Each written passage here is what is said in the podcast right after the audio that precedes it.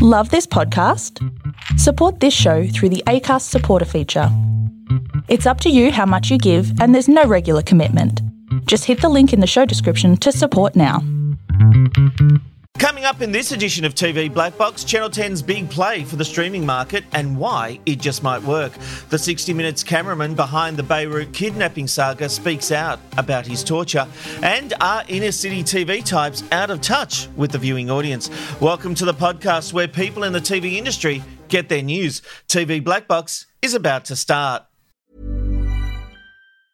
Burrow is a furniture company known for timeless design and thoughtful construction and free shipping, and that extends to their outdoor collection. Their outdoor furniture is built to withstand the elements, featuring rust-proof stainless steel hardware, weather-ready teak, and quick-dry foam cushions. For Memorial Day, get 15% off your Burrow purchase at burrow.com/acast and up to 25% off outdoor. That's up to 25% off outdoor furniture at burrow.com/acast.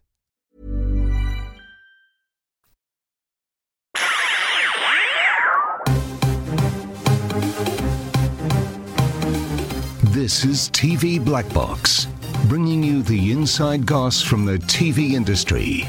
Well, hello there, and welcome to another big edition of the TV Black Box. Before we meet our panel for today, the TV Black Box newsletter has begun. You can subscribe to that at tvblackbox.com.au slash newsletter.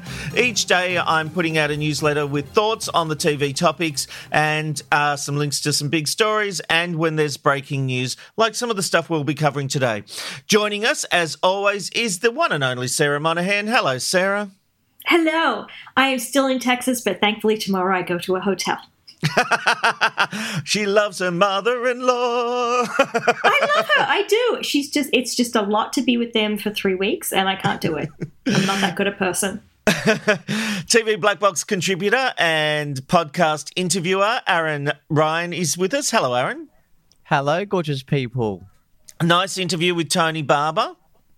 Thank you very much. Yeah, it was good catching up with all the Sale of the Century staff and Wheel of Fortune. There's a couple of little uh, stories in there, and I've got a very hot young man um, who's into mental health um, as well, and that's coming up later in the week. But yes, you will know him. Very hot man. I'll, I'll save that one. Is he hot though? He is. He is. You've hot. only mentioned hot like five times. Rod Morris, Hot, who works hot. on just about every TV show in Australia, anything with computer wizardry, is with us. Hello, Rod. Hello, Rob. Hello, everybody. And um, yeah, I've actually just started on another show, which I'll, I'll be able to tell you about in a couple of weeks. But anyway, stand by for Oh. updates. Sizzle, sizzle, sizzle. And he's back, Mulky Mulk. Hello, Mulk. Rob, we have spoken about this. Contractually, I must be referred to as Gadabout Town and General Bon Vivant. Those are a lot of words I can't say, Mulk. I'll have my people accost your people. Fabulous. Hey, there is a lot to talk about. In fact, we're going to do two sections of news items this week. No feature interview because there is so much to talk about. So let's get into it. And shocking news in the world of showbiz as TV icon Bert Newton had to have his leg amputated after an infection spread from his toe. Entertainment reporter Peter Ford broke the news, saying it was a life or death decision after the star spent the last six weeks in hospital. Mark, Peter Ford said Bert didn't want this reported as a sad story, but it's pretty scary, isn't it? Oh, I, I think it's a recognition that when you get to a certain age, uh, these kinds of things can be the difference between living or dying. There's there's kind of um, uh, you know it, it's scary in the context that you know look if you don't cut your leg off you're going to die because that's how sepsis works. Um, it, it's sad, absolutely great to see Patti on the news, uh, soldiering on. And, and look, I, I think that from what we know of Bert publicly, he wouldn't want to be eulogised just because he's lost 15% of his body. Uh, that's certainly true, and he didn't particularly like it when Nine eulogised him for some big Bert Newton special. Um, he said, "I'm not dead yet." So this is a man who will keep on keeping on. Um, we all love Bert, that's for sure. Um, Do we know how much of the leg he lost? Like, was it a foot? Was Just it below the the knee? knee. Okay, Yeah, that's hard. it's it's a lot, and uh, you know there'll be a lot of recovery time, and we Yep. just wish him all the very best, really, and uh, we love Bert. Pure and simple. All right. Channel 10 have confirmed that Paramount Plus will be launching in Australia on Wednesday, the 11th of August. It will replace its current platform, 10 All Access, and will exclusively include the second season of Australian drama Five Bedrooms. The service will cost $8.99 per month. And Aaron, I'm interested in this. The decision to keep Five Bedrooms exclusively for the platform. This is a big move, isn't it? It is a big move, uh, but can I just say, for all the people writing in and saying, you know, where's it going to be on TV? It this definitely won't be a Paramount exclusive. Ten near the Australian drama points, and it'll absolutely return to ten. No, they don't. Uh, ten. There's no drama points on at the moment. They can put that anywhere they like. There is there is drama points haven't completely gone. Yes, they There's a- have. There's a new there's a new system set up for. They still have to show cer- certain amounts of drama and and there's a point system set up. They got a two year 10 all- pass because of COVID. 10 All Access have previously done it with US shows like SEAL Team, In the Dark, A Million Little Things, MacGyver. They have a range of shows that aired first on the streaming service and then the, they premiered later on, on 10 Network.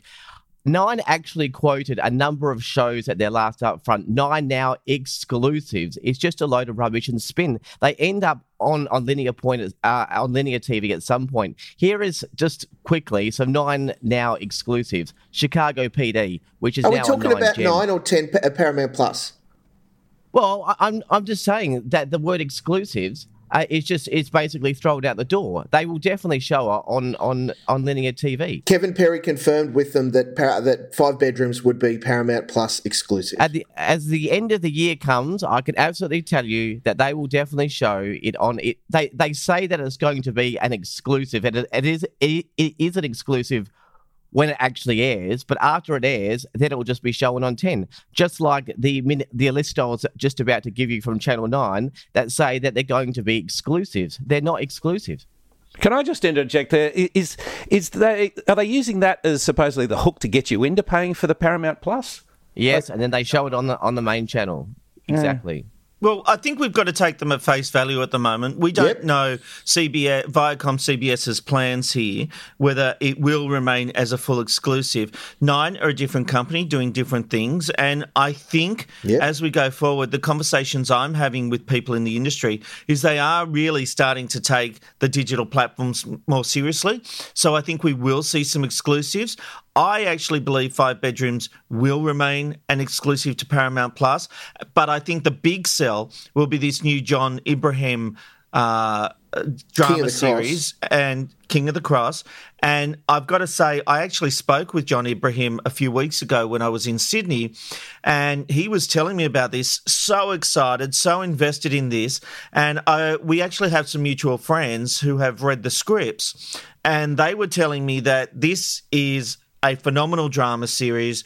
It's grittier than Underbelly, and that it's really, really has all the hallmarks of being something Australians will want to want to see. So I expect a soft start to Paramount Plus. I don't think Five Bedrooms is going to do much for it.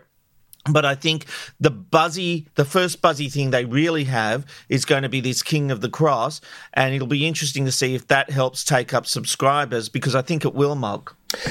I, I think it will help. Um, and we'll just give you a moment, Rob, while you pick up that name that you dropped. Um, I don't disagree. Uh, Hey, I can't that- help what circles I mix in, mate. And mate, and let me tell you, the AFP are very pleased to know that you're spinning in those circles and are paying attention now. Um, I, I don't disagree, Aaron, that the word exclusive gets tossed around a little too liberally. There's no question that you know networks are using exclusive, and then all of a sudden it's kind of not, or it's exclusive for a day or whatever. It's like you know the the the some of the who who got what story first and how they watermark it on TV and all of that sort of stuff. It, it does get a little bit um, run to the wind. We also have to acknowledge that it is three months out before we see Paramount Plus launch. There is heaps of time for them to talk about what is going to be the Yeah. bedrock of their launch library. And obviously, a ton of it's going to come out of the US.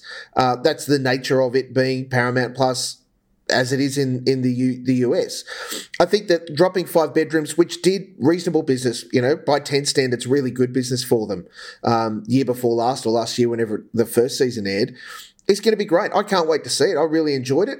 Um, I, I am not sure how long I will pay for Paramount Plus, but that will come down to its library and what they add because it's just, without being indiscreet, it is another $9 a month that Yeah. I don't know. I can I, afford.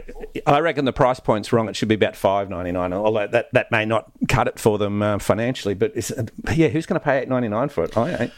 Well, here's the thing. I, I think people will pay for content they want, but Yep. maybe it becomes more niche. Um, we've just launched a video version of the Monsters Who Murder Serial Killer Confessions podcast, and we're doing that as a subscription model. And I've actually been surprised at the take up rate. So we are charging $5 per episode, or you can get a monthly subscription for $15, or we've actually tied it into our Patreon subscription as well, where if you upgrade to a certain tier, and that's a $25 a month tier where you get other bonuses, and the take up rate has been phenomenal. And every time we launch a new episode, it becomes an audio version as well. But so it's still on the free podcast service, but uh, you can watch the video version, and people are really getting into this video version that we're doing, and we're putting a lot of effort into the visuals of that and making it a worthwhile venture. But it did make me think. We always talk about will people pay for more streaming services? Maybe not, unless it's that niche content they're after. You know, you think about what you can get with a Stan or you know a Paramount Plus for eight ninety nine. I'm literally doing about one video a week, and people are paying five dollars a week for that. So it's just an interesting thing that when it comes to their niche, they'll pay up, but when it comes to general streaming services, they're a little bit more hesitant with their money and where they spend. I just found that interesting. The perception probably is that there's so much stuff on uh, the, the bigger platforms that they don't want to watch. So they they're thinking, well, I'm paying for all that, but I only want that. But if it's a niche thing, it's like I specifically want that. I'm Yeah. happy to pay. Yeah. Absolutely. Yeah. Well, Ben Williamson, the cameraman involved in the 60 Minutes kidnapping saga in Beirut, has spoken out about his experience and the mental illness he suffered since returning. Not only did his treatment meet the UN's definition of torture, but now insurance giant GIO is refusing to pay him compensation because they say Nine has no responsibility for what happened to him in Beirut. Since Crikey first published this story, Nine have said they are talking to GIO about resolving the matter quickly. Now, look, from a personal point of view, I will say Ben is one of the most loyal people, hard-working people that you could ever work with, and I actually know everyone at Nine wants to make sure he is taken care of. In fact, the network has been topping up his compensation while all this has been going on. But Sarah, there are two big things going on here. I think we can all agree that the idea that Nine has no responsibility for what happened to him is fanciful. It's bullshit. It's bullshit. It's absolute bullshit. Yeah. Yeah. No no one, no reasonable person would think he's put himself in that situation. He was sent out on a job. He did his job and now, you know, shit went down. And and the fact that he even got a, a, a warning an official warning for his role in that. You know, a, a cameraman doesn't make the decisions about where they go. The cameraman takes the job and does that. The idea that he should have spoken up, that that's just not realistic and and is just I was really disappointed on that that aspect of the whole thing. But let's move on from that. The scary thing is that we'd never heard about is the torture he went through, Sarah, and and you know the the treatment while he was over there and separated from the rest of the crew. Yeah, I mean, there's no way that he went. It's not like he went there, you know, on like current TV where you're filming your own thing and you submit it to the network and then they they you know look at it and decide whether they're going to play it. I mean, he was an employee. He went over there. He had no say in anything. You do what you're told, and then for the insurance company to say that. It, it, it's not their responsibility. It absolutely is because the only reason he was there was for work. And so I think now it's like, you know, people are going to look at am I going to go on foreign assignment or am I going to get screwed over by the insurance company because they're saying I should have spoken up or done something and it's like, dude, I'm just the camera guy or I'm just like the sound guy or or whatever it is. And even the reporters, I mean, how often do they really get a say? Some of the head ones get to choose their own stories, but for the most part, people are just sent out to do a job by the network. Um, and I'm glad that Nine is stepping up and trying to contribute as they should because he was only there for them.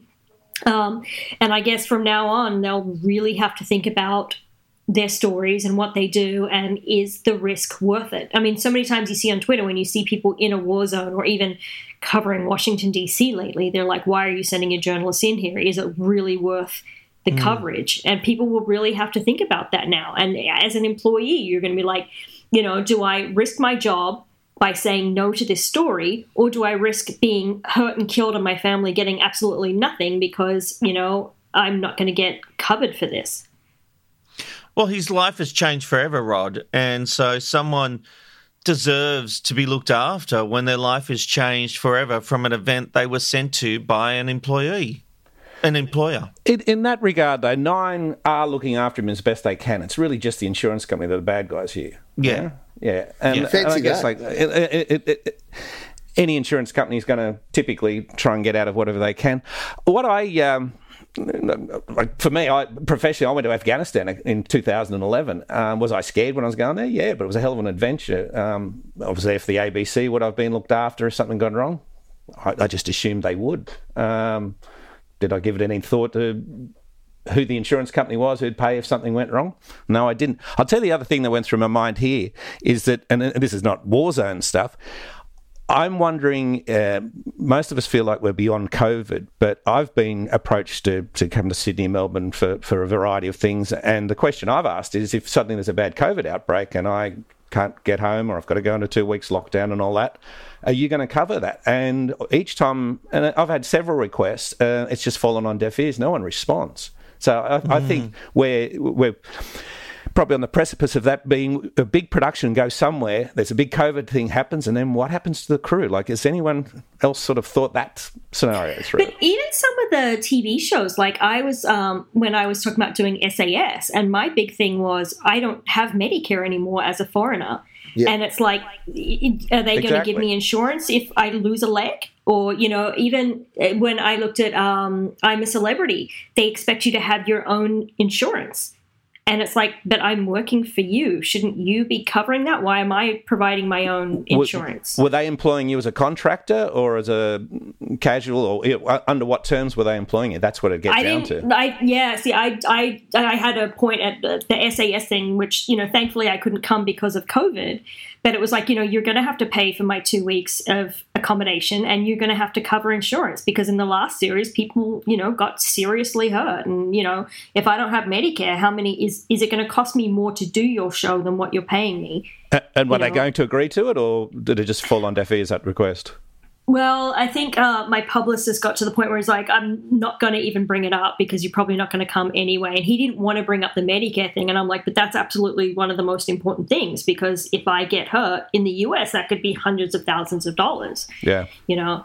So, Look, it's Yeah. not unusual for performers in this country to have to take out uh, their own personal insurance and indemnity um, in case anything happens. We now live in a world where the networks won't just do that. Uh, and I certainly had cases of having to deal with that situation over my career where or you had to get performers to take out their own insurance. Uh, that is the way of the world. And and look, look anyone, any um, freelancer should have their own insurance anyway, and that's what these production companies will rely on. So uh, I do think it's a bit rough to force you to pay for the quarantine. Uh, I think that should be part of the budget when they're bringing people from overseas in. We know that this is a prerequisite to get into this country.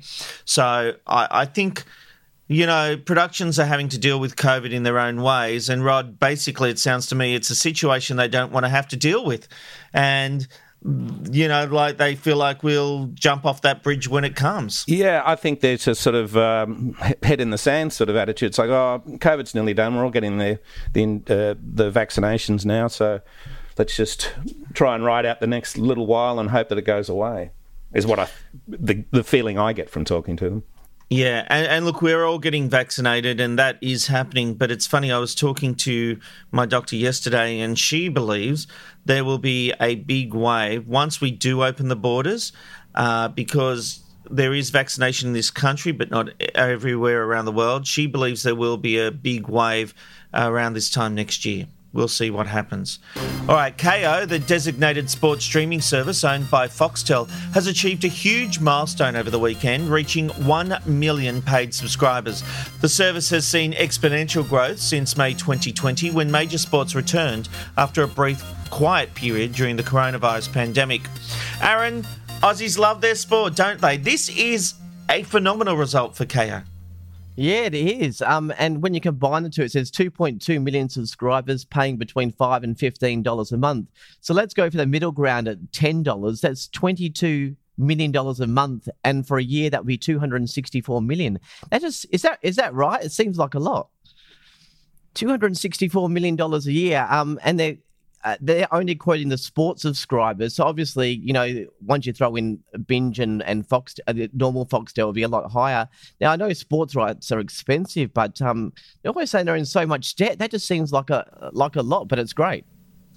Uh, look, I love a story like this. I love seeing success in the marketplace. We're in an age of streaming. I think this is a full congratulations to everyone behind Kayo Mulk. Yeah, look, absolutely, Rob, and and I agree. To to hear that Kayo has reached this milestone is significant. Uh, when we acknowledge that there's only 26 million people in the country, to have one million paid subscriptions to Kayo is uh, a great benefit to both that business uh, and sport in general. The challenge will always be what does this do to sports rights? And how much are they worth now? Um, understandably, Foxtel needed to do this as their service became more expensive and the internet. You know, uh, started to open up with Netflix and Stan. To be able to deliver this was a really smart move. They were a little bit behind the eight ball getting it on, you know, on out to market, but they got there. Um, we can all, with some pretty serious confidence, say we won't see you know, $1.1 billion deals done for the AFL again, uh, of which Foxtel's contribution was 900 million. So that's where most of that money's going, Aaron. Um, but there's still we're still always going to have to pay for sport, and I think that the last great battleground when it comes to sporting rights in Australia now isn't how much we pay for them; it's what's happening to the anti-siphoning list. Oh, sure. And I think that's a big one, and the networks will fight tooth and nail to keep the anti siphoning rule in place. But it's oh, interesting. Both ways, right? Foxtel will be fighting to stop it. Absolutely. But it's interesting what you say about the idea that sports rights won't get to these price points uh, as far as buying the rights is concerned because we're seeing that sport is a driver of subscriptions. Yep. No one else is trying anything different really at the moment. They're doing dramas, of course. Um, but you look at it, it's driven Stan's doing sport, Amazon mm-hmm. Prime's doing sport. Um, there's things like Clutch TV doing sport, although that's a free service where sure. and more in the local communities. But um, if, if Kayo can get a million subscribers by having good sport and they want to compete with the free to airs and Stan mm. are seeing that, it may actually, instead of being a fight between the free to airs, become a fight between the streamers as far as getting sporting rights, couldn't it? Uh, absolutely. Amazon are into swimming. As you said, Stan have got the rugby and looking for more. Um, I, I, think that the potential is, and, and, and this is even without, you know, let's be fair, the AFL and the NRL are the two biggest sports that we face, at least at winter codes, that have that have the capacity. I'm not saying that they will do it, but have the capacity to launch their own streaming service, like the NHL or the uh, NFL in in the states, you can sign up and watch every game online through their thing. Um, there there are let's let's be fair, tier two sports that are struggling to get airtime that find the full and complete versions of their sport airing on Foxtel or Kayo. So to that end, there's got to be some way for the audience to get to it. We can see that even let's say more niche sports will find an audience on streaming. It's just a case of how much a Foxtel is willing to pay for it when they can't get the biggest games of the year. Oh, sure. And I've got to say, I do see it changing, but the free to airs will fight tooth and nail to the very end to keep that siphoning list in place. But as audiences diminish, do they still have the power that they once had? Yep. Whereas a company like News Corp with papers and, and can set national agendas certainly has some power in their pocket as well. So yes, it's going to be very, very interesting. Sport and news are the only thing keeping free to air commercial television alive. Yeah, and and the big seven thirty tent poles. Uh, well, mm. yes and no. I don't agree those. Yeah, it's the, news and sport to me. They're the only things that are keeping me alive. Yeah, well, let's talk about that more when we come to ratings in a bit because sure. I think you're both valid in what you're saying there. Channel 10 have confirmed the return of Pilot Week later this year after taking a break in 2020. The special event, now in its third season, gives local storytellers the opportunity to present bold and diverse programs to a primetime audience.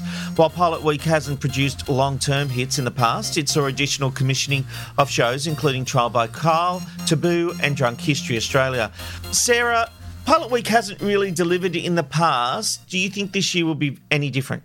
I hope so. I love the idea of Pilot Week. Me too. I think Yeah, me because too. everyone always says, you know, who the fuck commissioned this show? If they'd shown it to audiences, would they have liked it or not? And I think whoever came up with the idea of Pilot Week deserves an award because it's a brilliant concept. I love the fact that we can all watch a bunch of shows that people are like, oh, my shows should be made, and we watch it and go, yeah, nah, or that's brilliant, let's have more. Um, so I really hope this year that it does take off, and maybe with more people at home, it will. Um, I'm kind of sad they couldn't do it last year, but yeah, I, I'm always excited because you know sometimes things only need one episode, but I I really really hope that it does work for them.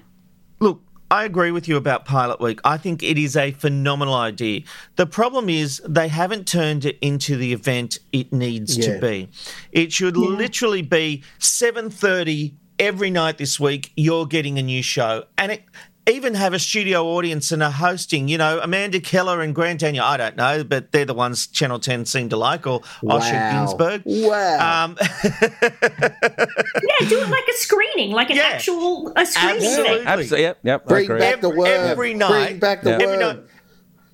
Uh, uh, well, uh, this is the thing, Mark. I said this in the newsletter that imagine you, you you could even talk to the creators right before the screening and say, okay, what's this show going to be about?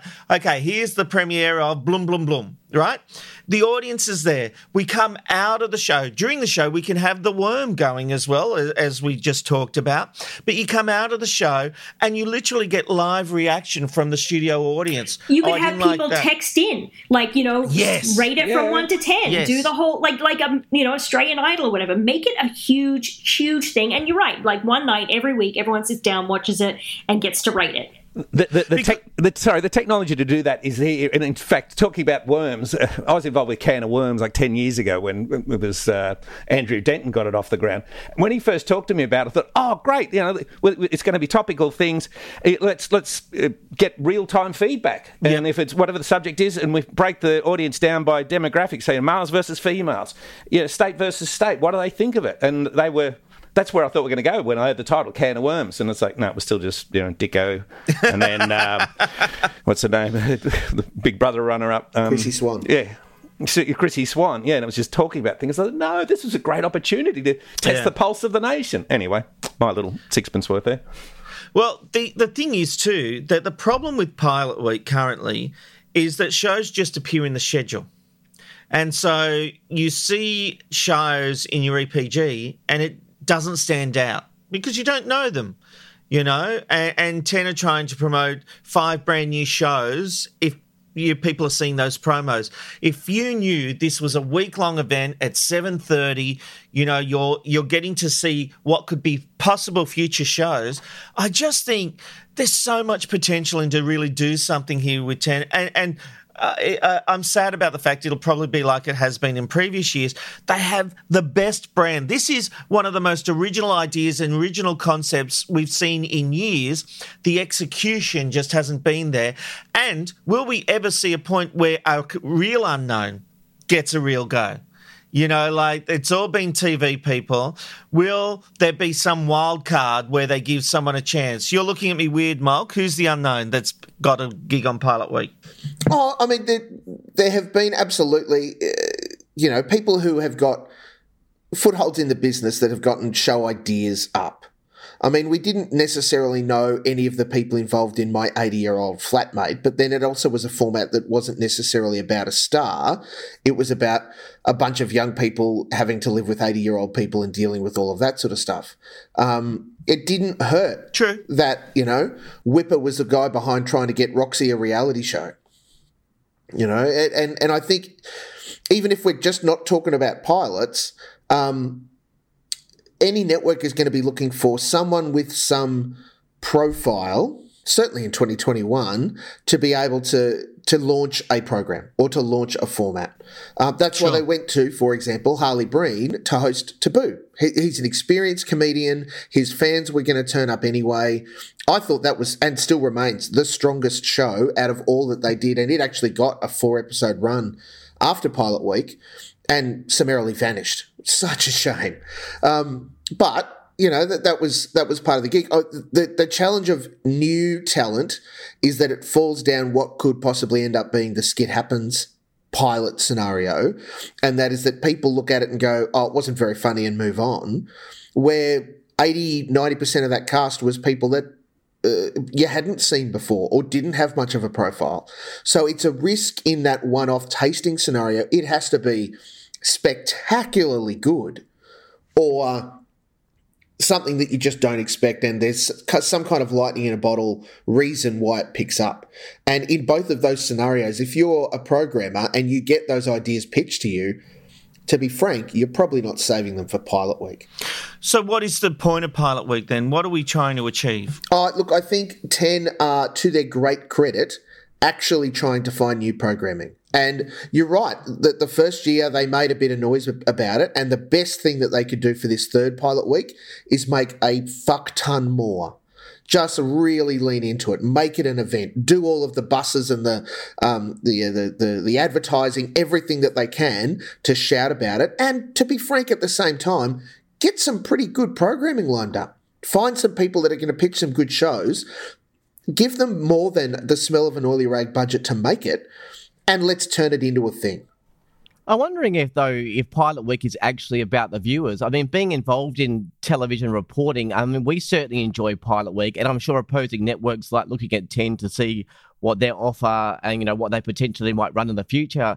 But I mean, however, as we know, very little's come from Pilot Week, and I'm just thinking, is this a way to monetize something that you've already paid for anyway? It just seems that the media circle is more excited about Pilot Week than the actual regular viewer who just don't turn up and watch any of the shows. But I think that comes down to the execution in that they just look like normal shows in a programming schedule and not part of an event. If the whole thing was tied together, you know, as I said, with intros, live audiences, like we're seeing the stuff that would never normally go to air. These are the Yeah. pilots. These are the things only executives proposition. usually get to see. You need to turn it into an event if you want the audience to take the journey with you. Yep. Just throwing them on the air doesn't cut it because you see something in your EPG and you're going to go, I don't know what that is. Whereas if I know I'm getting a different show each week for at 7:30 for one week only. 7.30 and 8.30 you know like maybe it's two programs i don't know uh, or maybe one of them is a stripped format that they try at 8.30 you will be more likely to turn in and because you'll get to judge. If you're getting to vote with your remote if you're getting to um, be part of the conversation and give your feedback it's a different proposition to just throwing some programs into a grid and putting them to air I, I love this idea, and I think the audience would get on board. They need to change the way it's broadcast. Yeah, all gets down to the packaging for sure. Package it as an event. Totally agree. All right. The Canterbury Bankstown Council in Sydney is proposing that SBS move to a new location in Campsie, creating a cultural hub called SBS Square. Councillors say its current location in Artarmon on Sydney's Upper North Shore is old fashioned and monocultural. They believe a new location in the ethnically diverse Western Sydney would be a more fitting home. Aaron, what do you think of this proposal? Would it be beneficial for SBS? Yeah, I'm going to throw in a little bit of negativity. Uh, I, I, at the end of the day, SBS headquarters are just offices. I, I agree with um, the SBS quote that said the geographical location of our office has no bearing on the service SBS provides. Um, if there was interaction with viewers, live television, a resource centre, or something in which the viewer will be attending the building, you know, I could understand where the you know where the offices might be located but otherwise it's it's just an office i don't think it really matters where they're located Could not disagree more. I think all of television is worse off for being so city based. The fact is, the people who work in TV are all inner city type people who have who don't watch TV. They have no bearing to the real world and the viewers out in the western suburbs. They don't connect. At least when Channel 7 was out at Epping, you had people that were working and living in the area as well. But by having, if you moved all the TV stations out, maybe, just maybe, we wouldn't have the um, audience disappearing like they are because people working in TV would actually be connecting with the people who are watching the TV. Yeah, when they go to get lunch at the kebab shop, someone will be like, "Look, mate, I know you work at the studio. This show sucks, or you know, you Yeah. need to do something better." And so they might actually get feedback from the people that are watching their shows. People just catch the train to they just catch the train to work anyway. It doesn't matter where, where the office. It doesn't mean that the people in this new building are all going to be located from that suburb. They're just going to come from where, wherever they come from now. Let's remember, first of all, what happens inside the SBS building at Artarmon, which is in an industrial area. It's not in anywhere flash or fancy by any stretch. Um, they have studios, they have offices, they have. Uh, that's the home of SBS Radio. They meet their multicultural charter by producing an insane amount of in language content Sure. for a whole bunch of different uh, uh, languages out of that place. All of their um, subtitling in that regard is done in that place for their multiple languages in the same way. They do a butt ton of stuff out of the SBS building.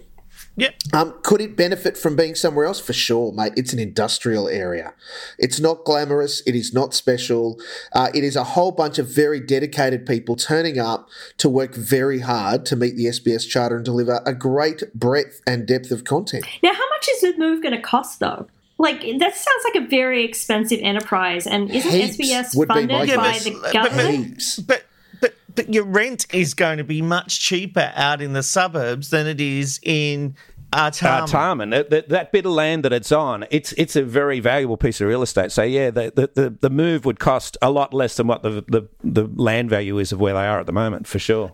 And I come back to this point. I've worked in the TV industry for almost 30 years, and I can tell you most of the people I've worked with don't watch TV, don't actually, they like making TV, not disputing that at all, but they don't actually connect with the viewers.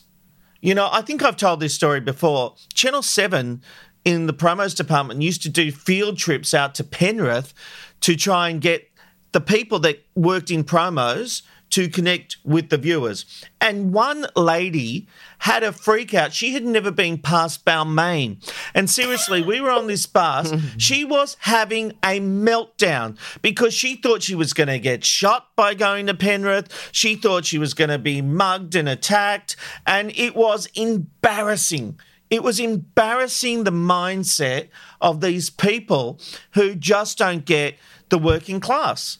You How great is they, it that they go SBS off is and not have their Channel ca- 7? coffees and their lattes and everything like this and have no connection to the audience. When you have no connection to the audience, how can you tell what they want?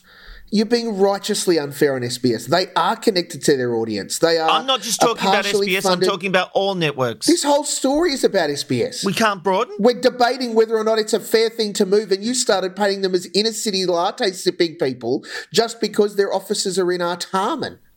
Like, No, I holy think shit. That comment, Mulk, was about all of television, not But just SBS, SBS. are not all of television. well, That's my point. SBS delivers so much more than just television. The fact that they're at Artarmon is 100% historical. Rod's right. The value of the land that they sit on is massive. It's in the middle of an industrial complex. They could move, and it sounds like they are moving to somewhere else that could be great and give them all sorts of opportunity because of it. The people that work at SBS do not live on the North Shore. Largely speaking, these are people that are catching the train and the bus to get to the place to work simply because it's where they work and they have a great opportunity to do what they do. It is not commercial television, it is partially funded government broadcasting.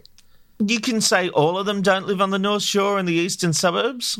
If all right, if we were meant to run, sorry, if we do a, a, a, an analysis on who lives where based on who works for what network, SBS largely are 100% far more geographically diverse and spread because of the people that work for them. There would be some, I'm sure. Absolutely. It's part of Sydney, that's where it lands, but nowhere near the ratio that fits the ABC, SB, uh, ABC 7, 9, or 10. All right, but I just want to be clear. I, I, certainly felt I made it clear I was broadening this story out in my commentary about the TV industry and how I felt all stations could do with moving out to the suburbs. You know, I know it makes it harder for guests. I know that David Leckie was so keen to get rid of the dead wood from Epping, you know, and, and there were arguments for that. When Maureen Plavsic ran a survey about things they could improve with Channel 7, mm. most of the feedback was about the lack of cutlery in the canteen, which infuriated her because she's like, that's not an issue that I really care about that's going to get me one more viewer. So Seven would I, argue they have moved out to the suburbs by moving to Eveleigh. I don't think Eveleigh's the suburbs. Sure. I just want to know if when I have nothing to talk about in the black box, uh, in the in our binge box section, if I can be like, well, it's because I worked on TV. no. um, so yes, uh, my, my my takeaway here is that I think more people in the industry could do with getting out to where real viewers live. We know that most of our viewers are not on the northern suburbs. They are in, and I'm using, uh, I'm talking about Sydney here because the story was a Sydney story, but they're in the western suburbs. They're in the southwest of Sydney. You know, they're in Housing Commission. I know it's not called Housing Commission anymore. It's called Public Housing, I think. But the simple fact is that I think there is a detachment between people who work in the industry and the people watching television. And I think that's a problem and contributing to the issues. All right, now it's time for Hatches and Dispatches with Sarah. Thanks, Rob. There have been more allegations against British actor Noel Clarke, including during his time on Doctor Who. Several sources have come forward alleging they were sexually harassed or inappropriately touched on the set of the popular show, and the BBC have said they are shocked and will investigate. Filming is underway in Sydney for the new ABC Indigenous comedy series Preppers. The six part series stars Nakkiah Lui and will premiere later this year. The ABC has begun their search for the 2021 intake of Top 5, a residency program allowing the brightest minds in science, the humanities, and the arts to undergo media training and practical experiences in ABC Radio National. Foxtel has confirmed that a TV black box exclusive from last year, Celebrity Gogglebox Australia, is coming. And while no official cast announcements have been made, Executive Director of Television Brian Walsh said that the TV Reload podcast that Anthony Callea and Tim Campbell are on his wish list. And that is this week's Hatches and Dispatches. Thanks, Sarah. Coming up, we take an in depth look at the ratings race for week 19 as Nine achieves what many thought was impossible. Claims Big Brother has forgotten to include eye candy, and that's led to viewers turning off. And News Corp shows its hand on its future media plans. You're listening to TV Black Box.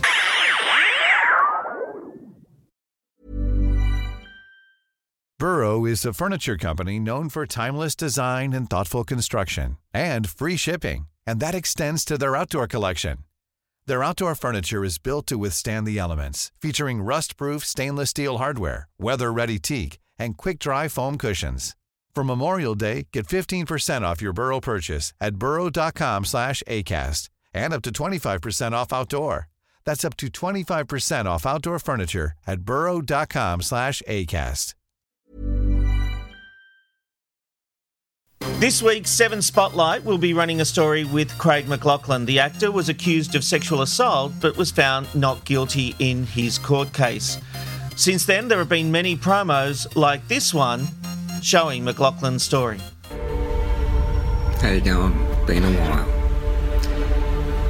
Been a while since we last videoed anything together. Hope your lives are good. Treasure them because they can be taken away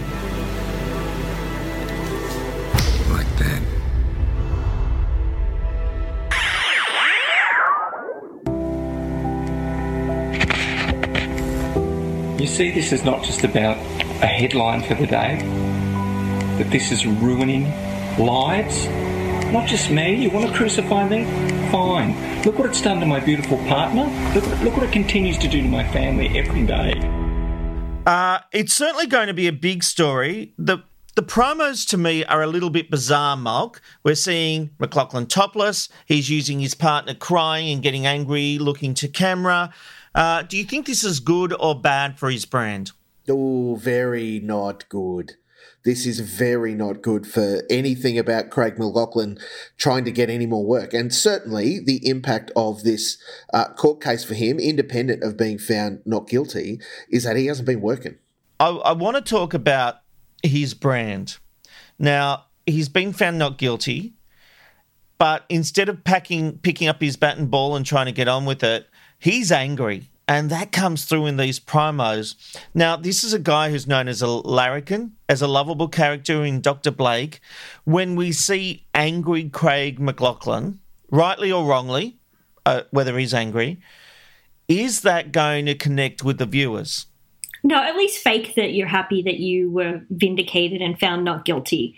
Um, you know, I was angry and, you know, people just thought I was bitter and, you know, they were like, but you won, so you should be happy. And it's like, well, but I spent the last four years getting death threats. Um, Yeah. But at some point, you have to just like be like, look, I was found not guilty. Let's pop the champagne. Let's celebrate. It has been a tough few years, but now it's time to move on. And you have to be that first person that says, let's move on and move forward. Otherwise, everyone's like, well, you know, I don't want to work with you because A, there's, you know, sketchy stuff, and B, you look like a dickhead. You know, This is and the so, difficulty. Yeah, it, it stuff sticks. You know, independent of him being found not guilty, the the one hundred percent best way Craig could have played this was taking the high road. You know, I'm happy that this is the outcome. I'm very pleased with it. I just want to get. I'm glad the women had their day in court since we're in the All the Me Too things, right? movement. Good for them. Blah blah blah. say all of the Move things on. that make it sound great. This absolutely plays against him getting any kind of work in the future because nobody wants. It, you're right; it's against his brand. It is um, in line with the fact that no matter how righteous his anger is is is for him because he feels vindicated because he was found not guilty. He's not getting any work, so he's angry at the industry effectively for dumping him.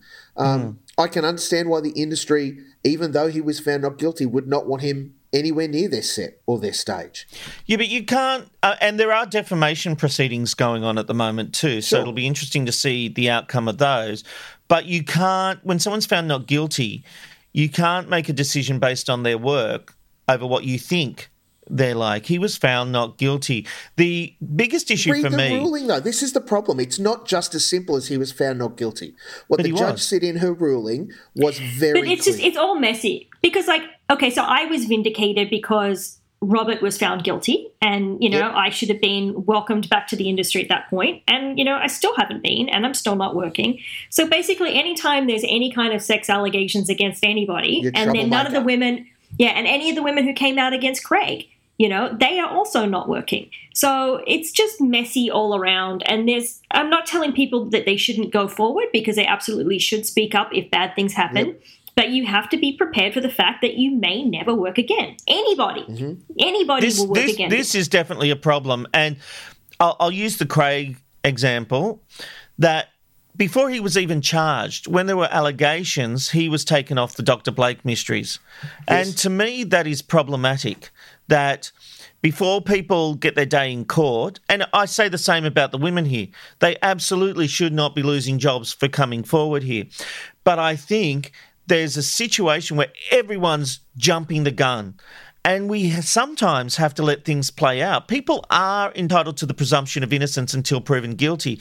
And to be yanked off a show and yanked out of employment before that happens worries me in this world. Do we bring up Andrew O'Keefe? In what respect? He got pulled off um, the chase before any uh, um, judgment. Well, I think the Andrew O'Keefe case is a little bit more complicated because there certainly were production issues behind the scenes. Mate, I, and I hear, and I think that in every case, they're all always a little bit more complicated. Because the reality is, while Seven decided that they wouldn't go with Craig as Dr. Blake and they reworked it to become the Blake Mysteries after picking it up from the ABC, um, we know that it, you don't make television necessarily overnight, particularly drama. You've got to work hard and it takes a long time and, and so on and so forth. Um, for them to opt out of the contract with him, I'm sure they had the finest legal people look over it to make sure they had a loophole or they paid him out or did whatever they needed to do so that he wasn't associated with their brand because of the nature of the allegations. It doesn't matter about the innocent till proven guilty thing because here's the catch. if you lean into someone innocent until proven guilty, and you've then got a season or two seasons of something down down the path ready to go, or they've aired, and then they're found guilty, mate, that's a hell of a mess to clean up. That's that's Sure. horrible. Yeah. I mean, how often do we see Hey Dad on our screens now? Well, that's true, which is a shame because it was a great show. I was going to say, I understand the holistic nature of what, what Rob's saying, though, because some people um, haven't even gone to the police. Something's actually just gone out on Twitter and someone's lost their job because they've sort of made a complaint about something. It's happened in America quite a bit. Happened with Justin Bieber, it's happened with others. They'll just put something out on Twitter and then the person is you know, is judged just based on that. So I mean, I understand the holistic nature of, of, of what Rob's saying. I just think I think it's appalling how some people's careers are completely over or they're yanked off the air because of a Twitter complaint or someone just making a complaint to the police and nothing's even happened from there. It's a very messy world, and we're all trying to uh, work out the new the one, new, new way going forward. I just think there needs to be some balance, and I take the point, Sarah, that you had claims to bring forward, and they needed to be heard. And uh, you know, I, I think it's all very messy. Yeah, maybe what they should Channel Ten should go back to Pilot Week and bring back Sam Dastyari's show, where he had the thing about you know everyone being cancelled on Twitter, you know, because of something that they did that spiraled out of control. Like, and I think the first famous example wasn't even a famous person; it was that woman who tweeted that she was going on vacation to Africa and she hoped she didn't get AIDS, and then she said, "Just kidding," because you know I'm white, and she was, you know, she was fired before she landed in South Africa. So it's just, you know, today everything is just, it's hard. Like, do you say things? Do you not say things? Do you suffer? Do you risk your career to do the right thing? I don't know. It's just, it's so messy right now. Mm. Okay, let's turn our attention to week 19 in the ratings race. And Channel 7 will be happy to have won another week with a 28.7% network share. 9 came in second with 28, 10 on 19.1. The ABC had a 16.1% share, and SBS was on 8.2. In primary channels, though, 9 just managed to beat 7 to the post. Mulk, Lego Masters continues to dominate the entertainment offerings. Were there any surprises for you last week? Uh, look, I think it's the battle for second that's really surprising me in 7:30 uh, between uh, MasterChef and Big Brother. Um, it, it, it's it, it continues to be, as we know it always is during particularly winter sport, uh, a tale of two halves of the week. Sunday to Wednesday ish, maybe Thursday. It's all about what's happening in reality race, and then from Thursday ish through to Saturday, uh, it's who's got the best game on TV, um, and that's where Seven are certainly picking up their post seven o'clock numbers uh, because they are doing not a whole bunch Sunday to Wednesday slash Thursday. Um, uh, Lego Masters, I'm loving. That's fine anyway. I'm really surprised that that Big Brother isn't pulling better numbers, and I know that we'll talk about this a little bit further. Um, the ABC continues to spin up and down. Great to see Have You Been Paying Attention return. It was 10's best, and I think it almost won the night on Monday night last week. Um, so that's huge business and a great, um, dare I say, it, justification for Working Dog, who are always people that that hang in and get out on their terms. And this is season what six, seven, Yeah. eight. Um, it's still going strong, and that those kinds of numbers. Dare I say it, on 10, which is sort of a bit notorious for not having a great figure. I mean, it replaced Hughesy We Have a Problem, which was diabolical in its figures at 8.30, 9 o'clock. Um, so yeah, look, welcome back. Have you been paying attention? And we will continue to see the rest. I wonder what will happen when Celebrity Apprentice uh, starts with Lord Alan Sugar on nine, replacing Lego Masters, and both MasterChef and Big Brother continue to roll on. I wonder how much that's going to level out. Yeah, will will the audience flatten out? Will that time slot drop and they move to other um, channels, or will free to wear lose overall viewing share? That'll be interesting. Look, you mentioned Big Brother, and look, it's averaging just five hundred thousand viewers per episode. Discussions, according to the Daily Telegraph, are ongoing about why. The blame is being directed at the lack of young, hot, and single contestants, and some think casting along the lines of Married at First Sight would see the show more successful. Aaron, I love the casting in this year's Big Brother. I think this year's Big Brother is phenomenal. I'm surprised it's not rating better. Is it down to lack of eye candies, as they say, or is it down to tougher competition? Well, probably a, a little bit of both. I, I think we get you know, we get stuck in this thing about total viewers versus demos. You know, when we were talking about Dancing with the Stars, that was getting 700,000, you know, um, getting up there with that kind of viewers, but it was doing very poorly. And we are making sort of fun about it, about how big the older demographics is. And let's not look at total viewers. But with Big Brother, it's like, well, it's only getting 500,000 viewers and getting beaten by MasterChef, but it's doing really well in the demos. So, you know, which one is it? Are we, are we talking about total viewers or are we talking about, um, you know, demos because it's it's completely different. I mean, if if Seven want to go for the really really young demos, they can, you know, dumb down the house, just have beautiful young people in it. It'll get three hundred thousand viewers, but it'll be like Love Island. It'll be an absolute smash hit in young demos and catch up, um, and they'll get huge ratings out of that. But Seven probably don't want three hundred thousand viewers because we'll be on the TV Black Box podcast saying, well, they're only getting three hundred thousand viewers, even though you know, it's just, you know, so I mean, what is it? Is it total people or or or, or demographics we're going to talk about? Because this is the opposite, you know, discussion we had about Dancing with the Stars. It's not doing great in demos either. It's barely coming in fifth. Is that right? Not not in sixteen to thirty nine. Yeah, Lego well Masters is beating it. Yeah, of course, Lego Masters is beating it, but in, in, in 16 to 39 it's doing pretty well. No.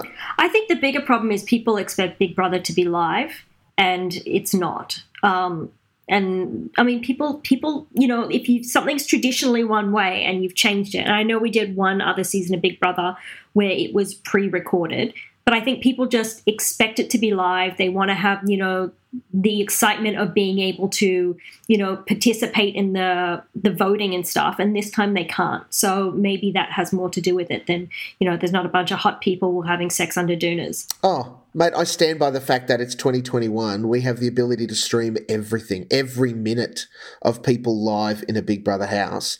And to do a pre recorded Survivor in a warehouse style, which was last year in this year's series, I think is to the format's detriment. Yeah, look, I've got to say that I would much prefer a live version. I'm on the record of saying that. But sure. I have really enjoyed this season. Oh, no, you're all I'm, in. We know I'm you're totally in, in. We read your six stars out of three. Yeah. um, but what I would say is that my concern now is with this kind of thinking that we're going to go back to having airheads and, and just sexy people. You know, find the balance. If, if they really do think eye candy, you only need two or three eye candies to keep these people who need to turn on the TV and, and think of sex to keep them happy, and then still have some people with real personality. See, and I love that this time they've got an old lady, they've got people with accents. Yeah. Like the first, I started watching and I'm like, oh my God, there's all these accents. Like, it's not just white people this yeah. season. Um, I think they're they, they they cast well. Yeah, and and it's got drama and it's got twists and turns. I, I uh, as I say, we all know I'm all in and I love it. Take a look at Big Brother. But I will say, Lego Masters is great. Master Chef is great. So mm. what do you do? Yeah. what do you do? Master Chef can hurry up and get to the top twelve. Is what Master Chef can do. uh, Kevin, uh, we were having conversation in, in the TV black box channels, and Kevin Perry was quite right. Twenty four people is a lot to keep up with. Just give me the top twelve. I'll tune in then. I can handle twelve people. Twenty four is too many. Fair enough. All right, as we record, the ratings have just come in for Monday night, and I can reveal Seven News did over a million, as did Nine News. But the top entertainment show was Have You Been Paying Attention on 749,000. That was followed by Lego Masters on 734,000. Big Brother beat MasterChef. Big Brother had 638,000. MasterChef had 623,000. So we can see that fight for second spot. It's a nightly battle, Mark. Look, it really is. And again, congratulations to 10 and to Working Dog. What a great result for Have You Been Paying Attention? That's really good business. Um, a bit of a shame for Lego Masters, but again, the, the, struggle continues to be for second and third. Master Chef versus Big Brother. They are battling it out, and it's not the difference of even tens of thousands for them. It is single digit thousands that they are jumping around each other, and they're a solid 100k off Lego Masters minimum mm. most nights. So that's a real issue there. Looking at shows, a good 8:30 show can get viewers in if it's appointment television. Have you been paying attention is Monday night's top entertainment show. And that's a big deal because usually it relies on a lead in from MasterChef. MasterChef is not giving that lead in. It lifted nearly 120k from MasterChef. Now, what does that say to you about what's happening at 7:30? Yeah. And then can I also mention what I, I, I said before? I mean, this is uh, the results here are combined metro and regional. But um, after have you been paying attention? In 16 to 39, number two was Big Brother, which beat Lego Masters and beat MasterChef. So, I mean, Big Brother, I've seen that in, in, in previous reports. Big Brother is doing quite well, obviously, in the younger demos. Fair, fair point. Well, yeah, well, that's total people, and those numbers were five city metro, not combined. Well, I'm just giving you what, what the combined metro. This is combined metro and regional. People 16 to 39 for last night. Have you been paying attention? Number one, Big Brother number two, Lego Masters number three, MasterChef number four. Sure. And then split it the other way around. It's Big Brother still wins uh, for 16 to 39 in just five city metro, but the difference is it's 188 to 177. That's why we don't talk about demos. That's why the networks want us to talk about total people. Who cares that the winning thing in 16 to 39s pulled, you know, where is it? Um, pulled 238,000 or 273,000. It's not the big number the networks like to sprout. This, uh, maybe next week shot. we have a big discussion about demos versus total people because I do think there's a discussion here. For sure. Yeah, because then, cause then we say, as I said, we're Dancing with the Stars. We say shit, even though it got 700,000 viewers or whatever, because old people are watching it. And then we have this big, long, you know, debate about how shit Dancing with the Stars is, apparently, which I, I disagree with. But and and then and then say, well, Big Brother's, you know, one sixteen to thirty nine. So what? So they're getting, you know, five hundred thousand viewers. I mean, which one is it? All right. Let's talk about that next week. And if there are any people out there in the TV industry who want to throw their thoughts, you know how to get in contact with us.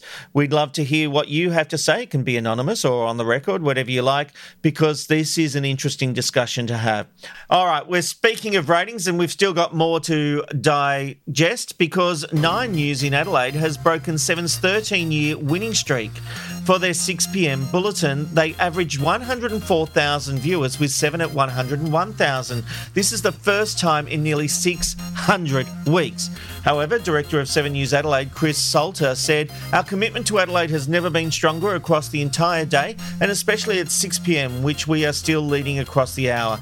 Yes, that's true, but this is. When you split code, you lose the ability to claim the hour win. Correct. This is monumental, isn't it, Aaron? It is. It it certainly wouldn't happen in Perth, uh, but uh, yeah, Adelaide was a little bit like Perth actually, with with a winning streak for that long, and uh, good on Channel Nine. You know, it's it's good to have healthy competition, and um, I, I, I'm- I'm guessing some of this has to do with you know Ten News sort of getting out of Adelaide, and and um, also some issues with their four o'clock bulletin that seven lost for a little while and then reinstated. But um, a win's a Yeah, win. so explain that. So the Seven News Bulletin at 4 p.m. was being done from Melbourne. Nine played on that big time with a whole series of promos. Are we now seeing the result of that?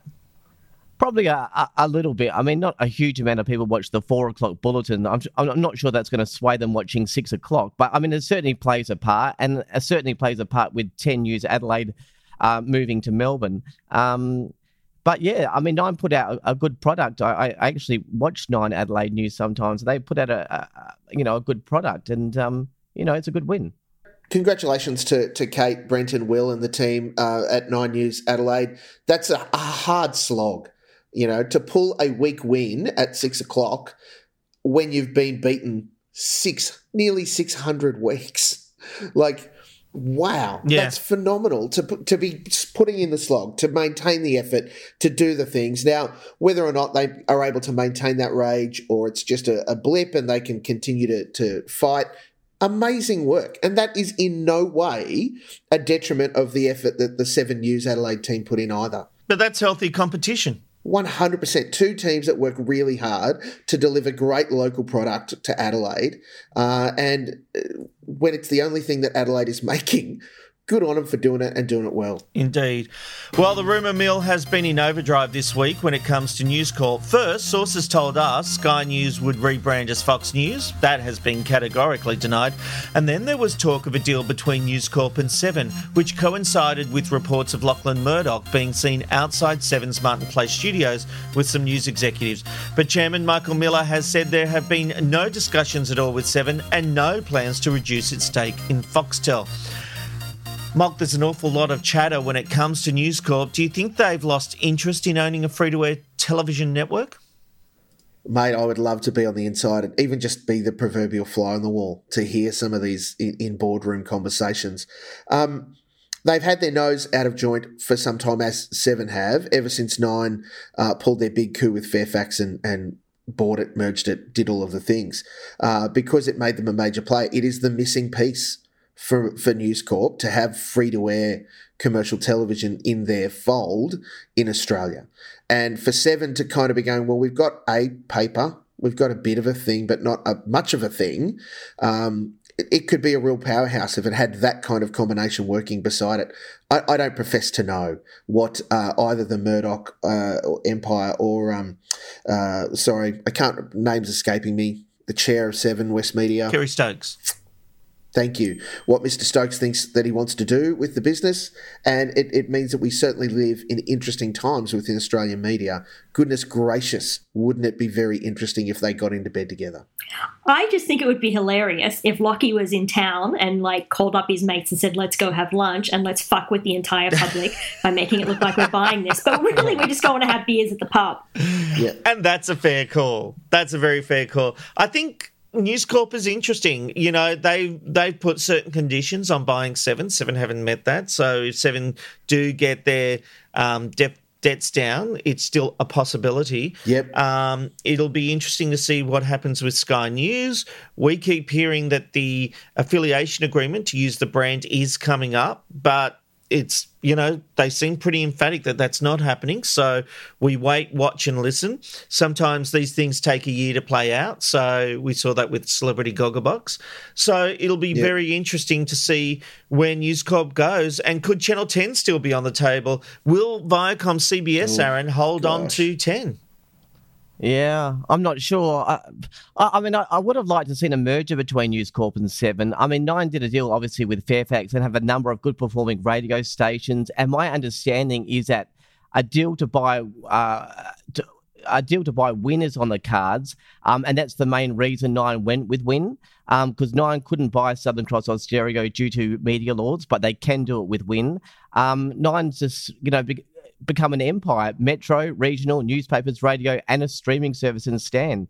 So Seven's deal with Prime's fallen through. They've got no streaming service. So I mean, I certainly would like to see Seven broaden their horizons outside of what they've got in WA um, to challenge Nine because Nine's just going to be a complete media empire. Oh, it is a complete media empire, absolutely, and that's that's got to be a concern. One hundred percent agree that uh, the focus of James Warburton's um, kingship at Seven absolutely has to be reducing debt. And, mate, I, I don't know how much they're in a similar situation. I don't know how much more they can pare back on the budget. I don't know where they've got extra cost savings they can make.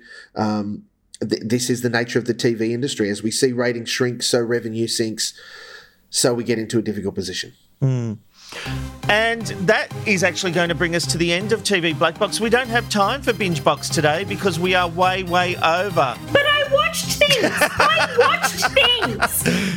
I watched Big Brother, I watched Derek, I watched the new Legends of Monkey, and I watched Why Are You Like This? I'm getting well, whiny. I don't care about Save anybody it for else. next week, but I know that if we get on the Mark, we're going to be here for 20 minutes, and we just can't do that to everyone. So we'll save all our binge box viewing for next week. Thank you for joining us for another edition of TV Black Box. Don't forget to go to tvblackbox.com.au for all the latest news in the TV industry, and don't forget to rate us on iTunes. It really helps us and negates the haters. Uh, in the meantime, subscribe to the TV Black Box newsletter by going to tvblackbox.com.au slash newsletter. Sarah, Mark, Aaron, and Rod, we'll see you next week. Thanks very much. Bye. Thank Blah.